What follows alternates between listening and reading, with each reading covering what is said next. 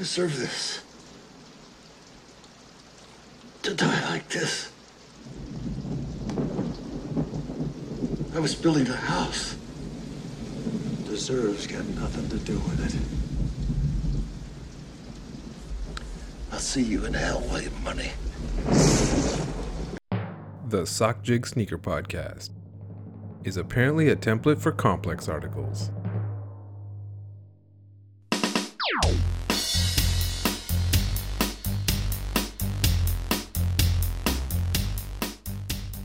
Welcome to the Sock Jig Sneaker Podcast.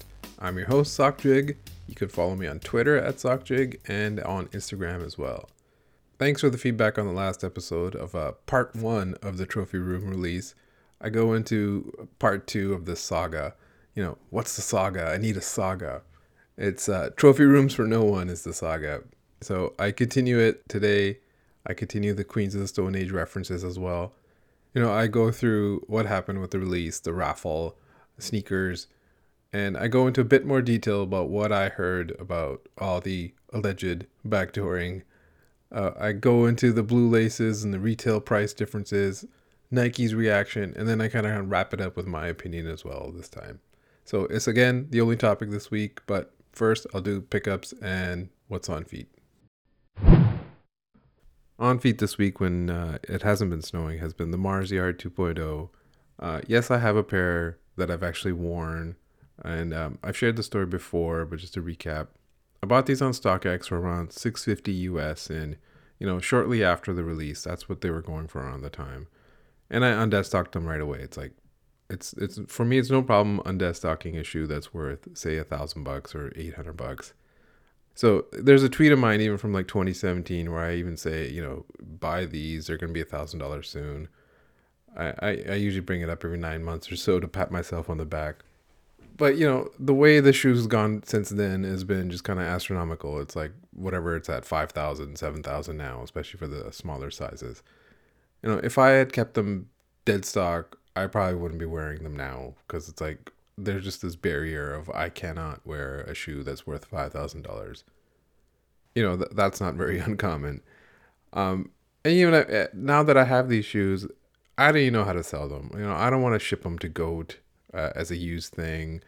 I don't even deal with Facebook groups. I don't want to list there, have someone ask me to take a million photos and kind of analyze it. So for me, I just wear it, and that's kind of the point of the shoe. You know, the shoe is supposed to be like this art project by this artist. On top of the box, it says, you know, these shoes are only valid if worn and worn to death by you. Posers need not apply. And to me, that was the big draw of this part of this shoe that that it was basically this art project shoe that shouldn't really exist.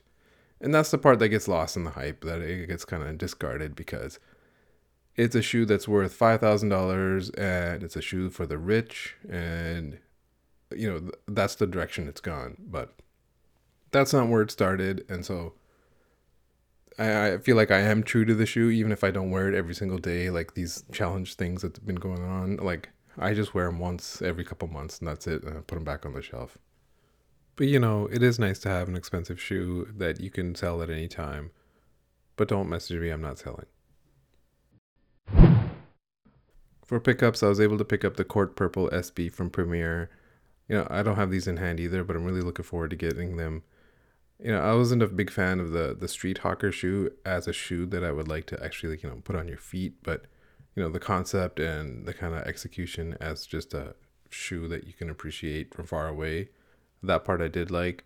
But these ones I'm, you know, I'm really looking forward to getting these in hand. You know, any shoe that's inspired by kind of Jordan colorways is, you know, I don't care what people say, those have always been the the kind of the gateway to SB for me. I was also able to pick up the Stussy Huarache, the olive colorway. I tried for both of them in size 13 because, you know, uh, Huaraches usually fit a bit snug, so I just size up. I, I tweeted before that, you know, I've never had, I've always had problems with Stussy drops. They've never not gone wrong for me. You know, either the, the checkpoint was enabled late or the, the H captcha thing was just, you know, bombarded with uh, requests at the time. That was for that AF1 drop. But for this, it was pretty standard. I sat in queue for about four or five minutes, which is a long time. And I know a lot of people were basically in that queue forever. So I'm sure there's some sort of bug there. When I got out of the queue, the Desert Oak one was sold out, and so usually what happens with these kind of drops is uh, the the exclusive colorway actually has more stock, whereas the other one that's going to go out to other stores usually has half, which kind of makes sense if you just assume that the stock on both is the same. And finally, I do have a pair of trophy room ones on the way. Uh, a friend had access to pairs, and he was asking who wanted a pair, and so I said, "Sure, I'll I'll, I'll take one."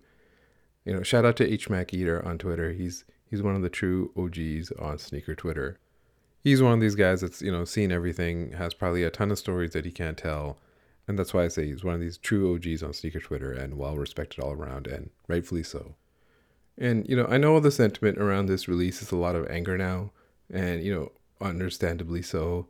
But back then, when this this opportunity came up, it was kind of the total opposite. It was a lot of hope and enthusiasm, and assuming that it was going to be a fair and equitable kind of release you know, you do you remember that glorious time? It's hard to think about it now, but you know, I don't have these in hand yet, and of course, nothing is guaranteed till it's in hand. But yeah, I'm looking forward to it, and to me, it's just gonna be a collection piece.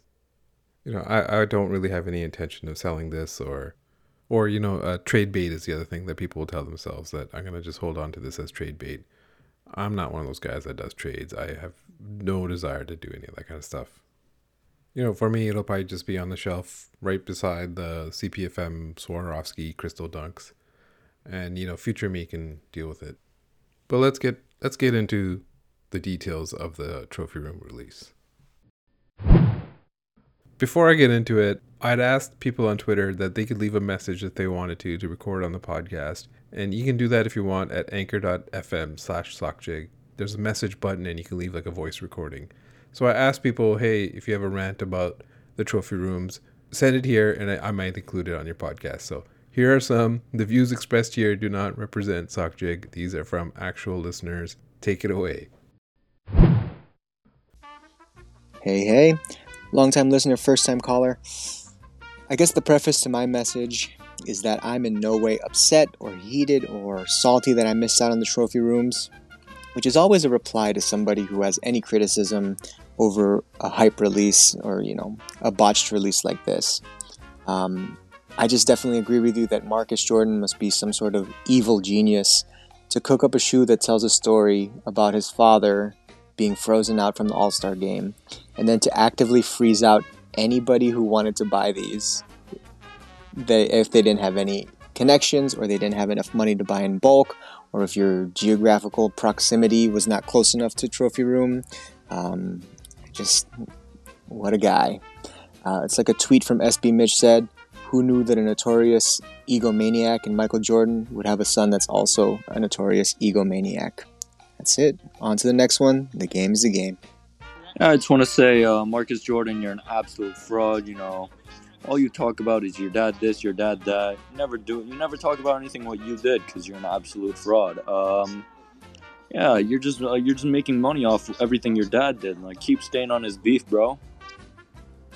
Yes. Could you please explain how um, I'm supposed to cop shoe without um, any power or water? That would be cool. Yo, what's up, Sock Jig? Uh, my name's Key, Chef Boyard Key on Twitter. Um, so I knew I had no chance getting these ones off rip, but my group has sent out the link for the raffle that you had to email. And literally, as soon as I clicked on the link, the page was dead. So I knew my chances were wrapped. But as I closed my laptop screen and walked away in defeat, I instantly thought about what you would have said for Mr. Brightside. And I had added you and asked you if you could make one, which you already did, and you redirected me to it, and I got a laugh out of it. So, what was my inevitable L was still an L, but I got a bright side out of it. Thanks long time listener, first time, whatever the fuck this is. Uh, I missed out a lot of sneakers because I am completely washed. And that means I go on Go to StockX and just kind of buy them after the release, figure out what the best time is. Uh, here, I didn't even have a chance to buy the sneaker. Like, that raffle was total bullshit. I have no desire to go buy a sneaker I didn't even have a chance on.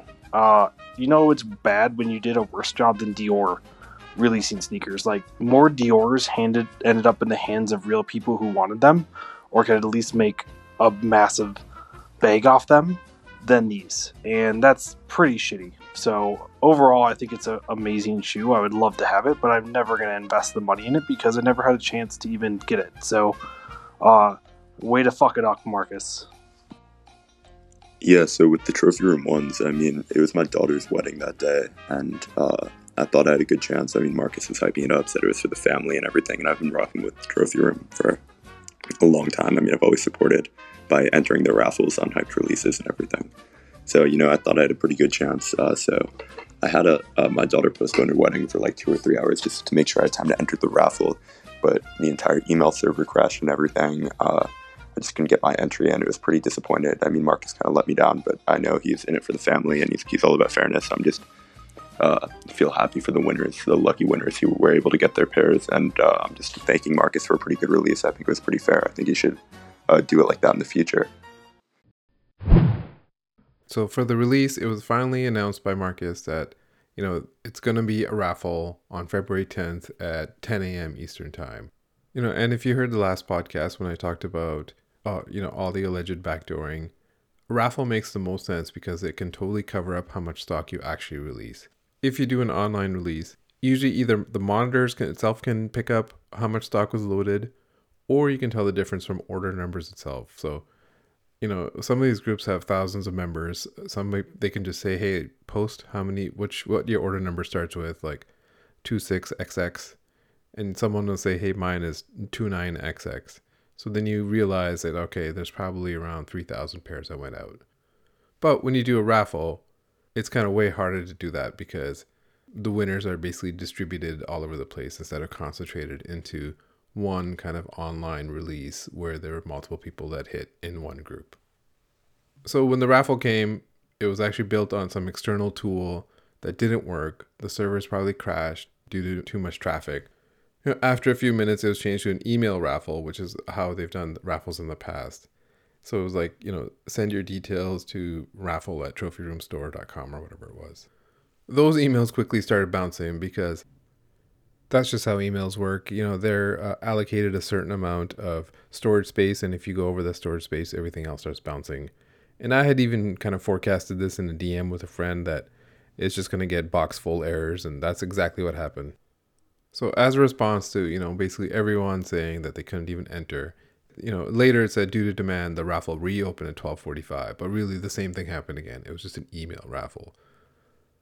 And what's interesting here was um, they did not seem to use the same kind of raffle scripts that have been going around that you see at places like, uh, you know, Undefeated has their version of it, and Livestock and even Premier when they do raffles have like that specific H captcha form raffle. So, so whatever known raffle things that are out there, they chose to not do those and do something else completely different. And of course, it blew up in their face. But you know, maybe it was designed to blow up in their face the whole time you know, when you think back on it now, does it really matter that they got the raffle, you know, errors and stuff like that? That they really tried to get your entries in? Because did they really try, or was it all a big sham from the first place? Around the same, I think the same day, Sneakers did a release as well too, and it was all early access. There were screenshots going around of the stock is rumored from you know 234 to 500 or so, and and no one exact has exact stock numbers for size specific stuff for sneakers that I've seen before. So, but by judging by the number of winners, I think I saw a hand like maybe three. I wouldn't be surprised if that's exactly how many went out. Say say 500. So after the raffle uh, concluded, it said that winners would be announced at 5:23 p.m., which is the time on the ticket, kind of thing. And, and guess what? Uh, no one won usually you'll see a handful of winners here and there. Hey, I won. Remember when Travis Scott had raffles? There was winners then. You saw them distributed all over the place. This time, nary a peep, nothing. There's far more winners for Dior, which seemed like a totally fair raffle, and they had, I think, similar stock numbers. I think both Dior high and low probably have like 10, 12, or 15,000. And of course, you know, later some guy from Orlando shows that he won. And it turns out, you know, he follows Marcus and he's posed with him and he's probably, you know, his friend. Ben Baller won too and flexed uh, order number three, Really, was probably like 30,000 something, and he just whited out the other numbers, but really, who cares about him? Okay, I'll go into a few more details about what I heard about this release.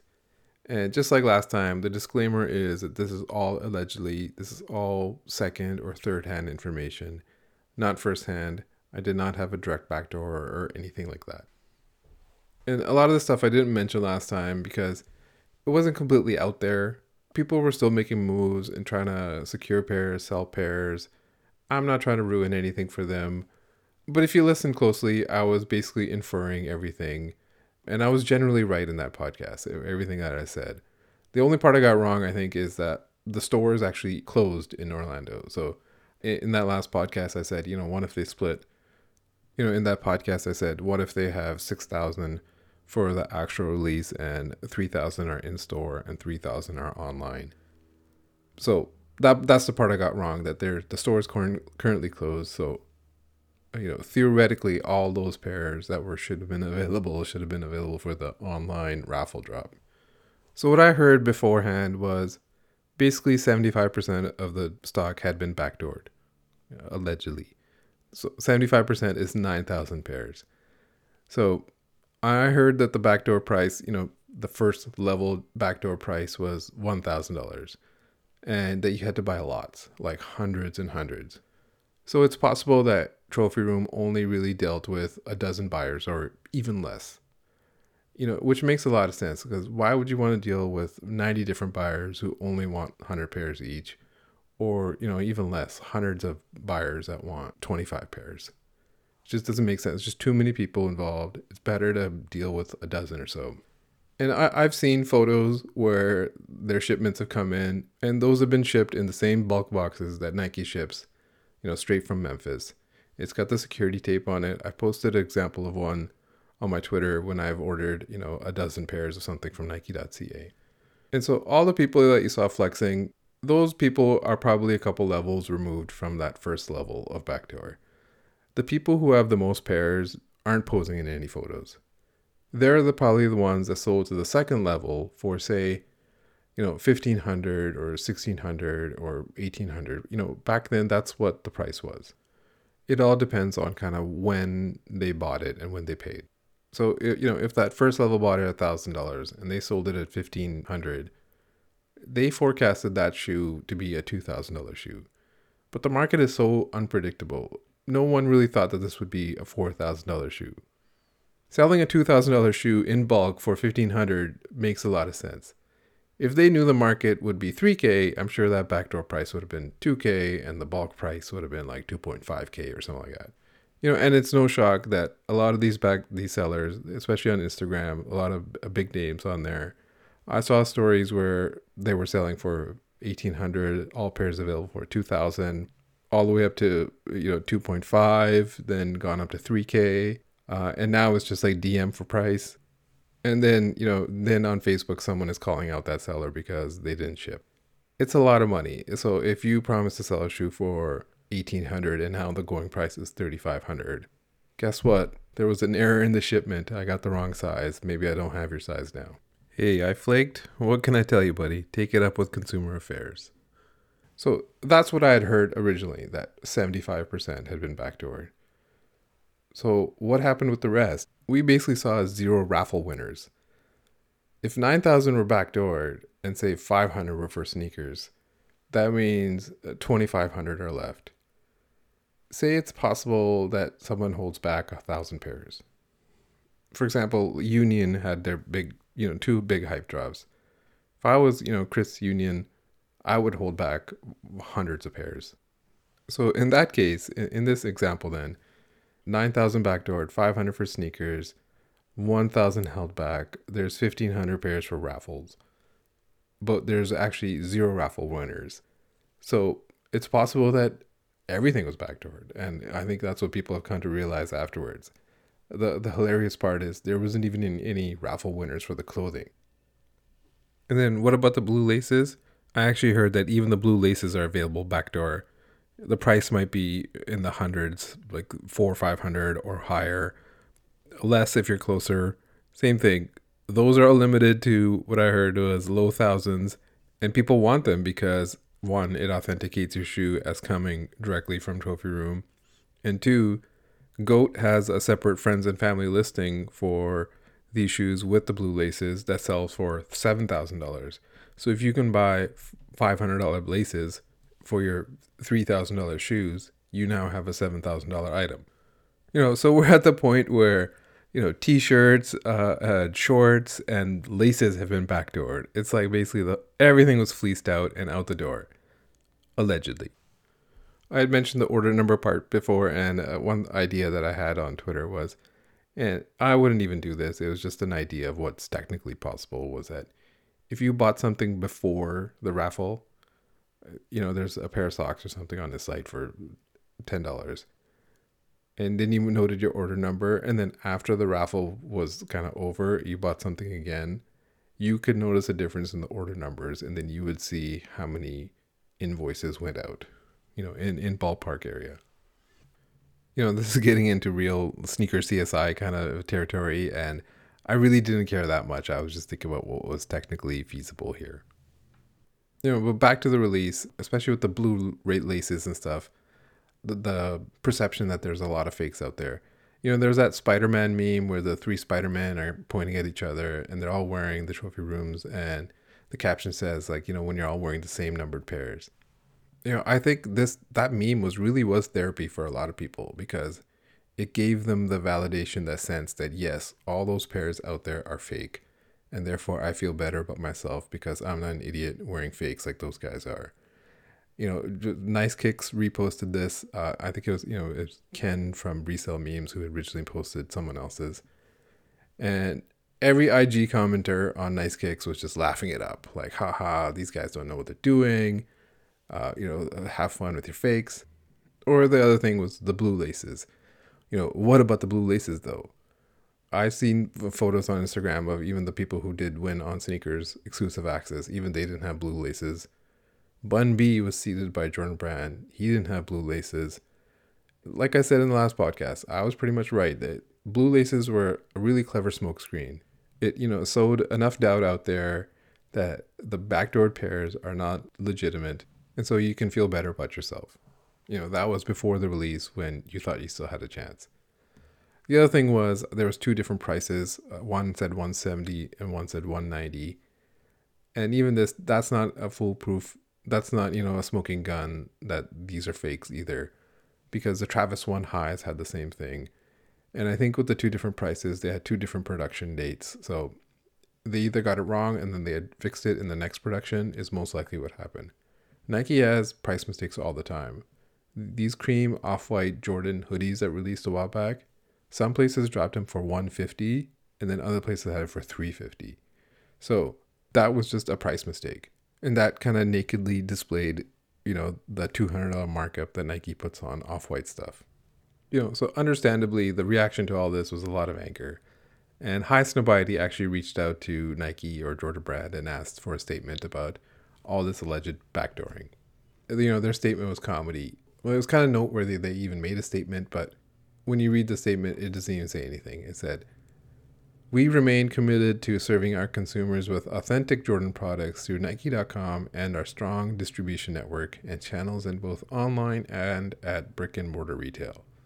You know, thank you, lawyer, who uh, copy pasted that from the you know their Word doc that they already had the other reaction you saw a lot was, why is Marcus doing this?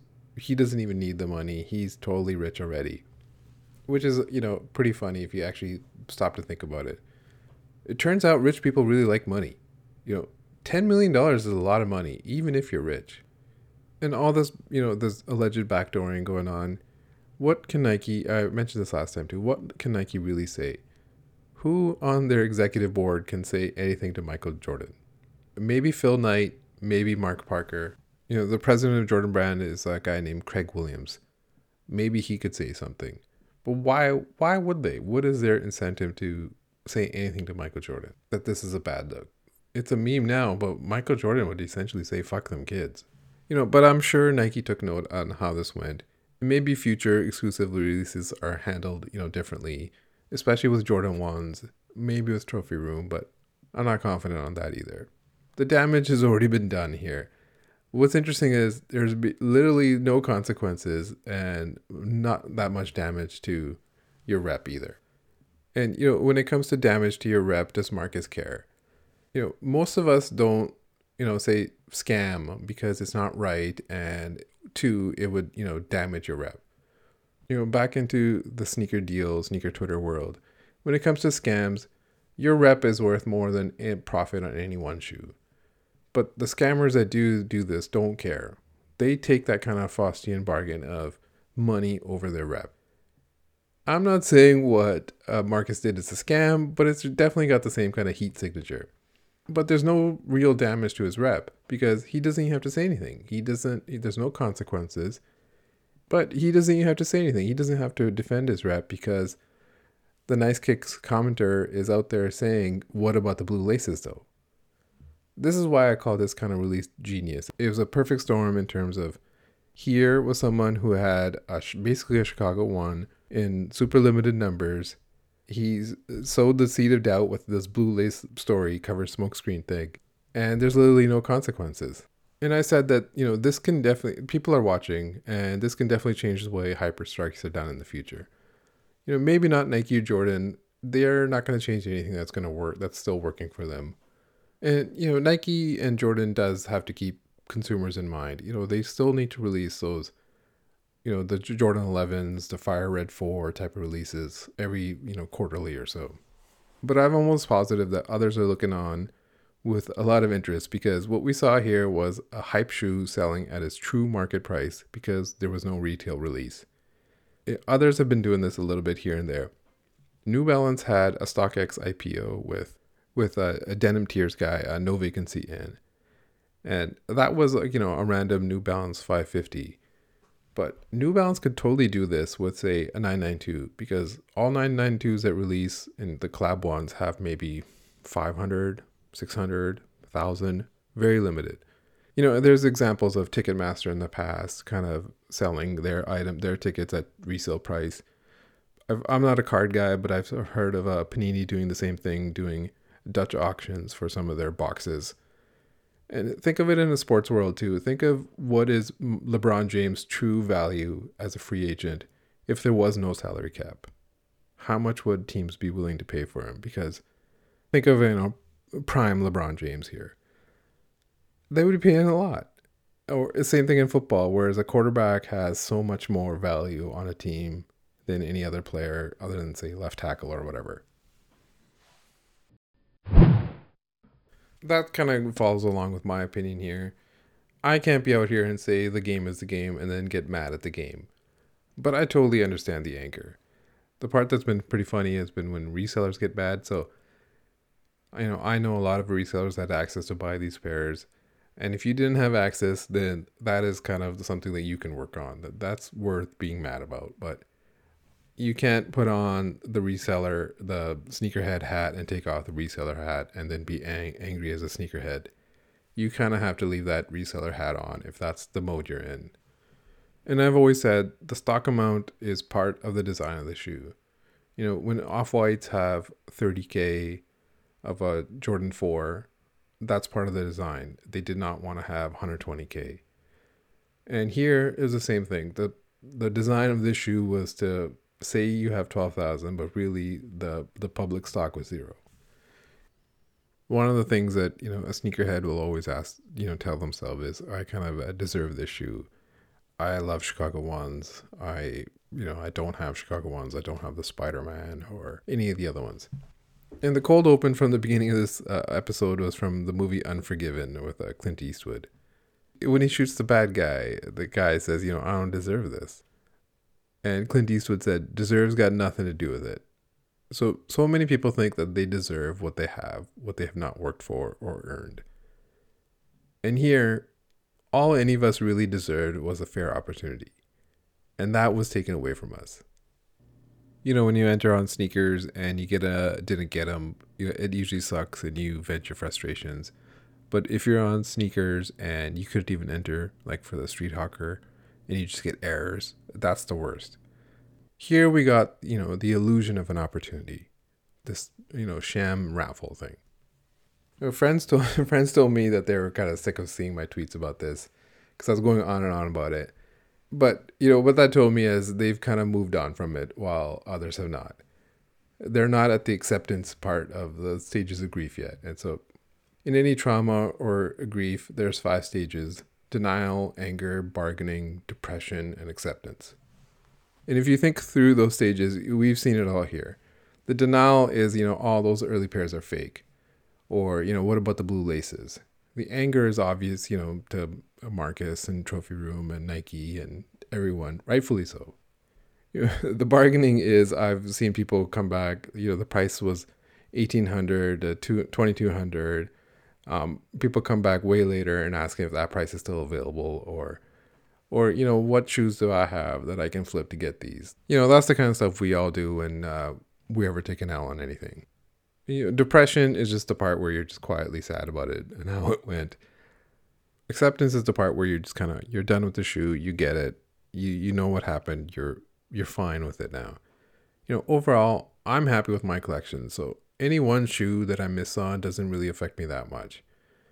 And you know, dealing with L's has always been part of the game, and how fast you get to this acceptance stage is, uh, you know, should be commonplace by now for most sneakerheads and that's where I do these Mr. Brightside uh, segments on Twitter. You know, my comment here was that the rollout kind of ruined the shoe, and sneakers for the rich all suck anyways. Which is true. These types of sneakers never cross into the plane of being among the greats, you know, because people just don't wear them. It'll never be shoe of the year. Dior was an example of that. Even even though Dior was released fairly, that's just a t- it's a twelve thousand dollar shoe, and it's nice and all, but it's not the best thing you know, a good counterexample of a good release was the Sean Wotherspoon 97 ones. There were a ton of those released. Regular people were, got them on SNKRS or, you know, raffles or whatever. And regular people wore them and they still go for a lot. That formula is hard to replicate. Off White doesn't try to do that really. They try to release way fewer. I think, you know, those Wotherspoons probably might have had like 80K or something like that. Whereas Off Whites have half that or even less. Anyways, what I'm getting to is we need to move on to the acceptance part of the, the grief process and move on from this shoe. The shoe is gone. We never had a fair chance. If you want it, you can spend 4K or whatever it is at right now. Marcus's legacy is ruined, but you know, what legacy did he really have anyways? And do the rich care? Probably not. So we can not care as well too. That's it for the podcast. That concludes the saga. I hope you enjoyed it. I hope we don't talk about blue laces again. If you enjoyed it, leave a five star review for me on iTunes. That kind of stuff helps a lot. Or at least tell a friend. You know, I, I feel like I'm talking about stuff here that not a lot of other podcasts will get into this kind of details or have the kind of inside information that I have that I can share here. So thanks again. I'll see you next time. See ya.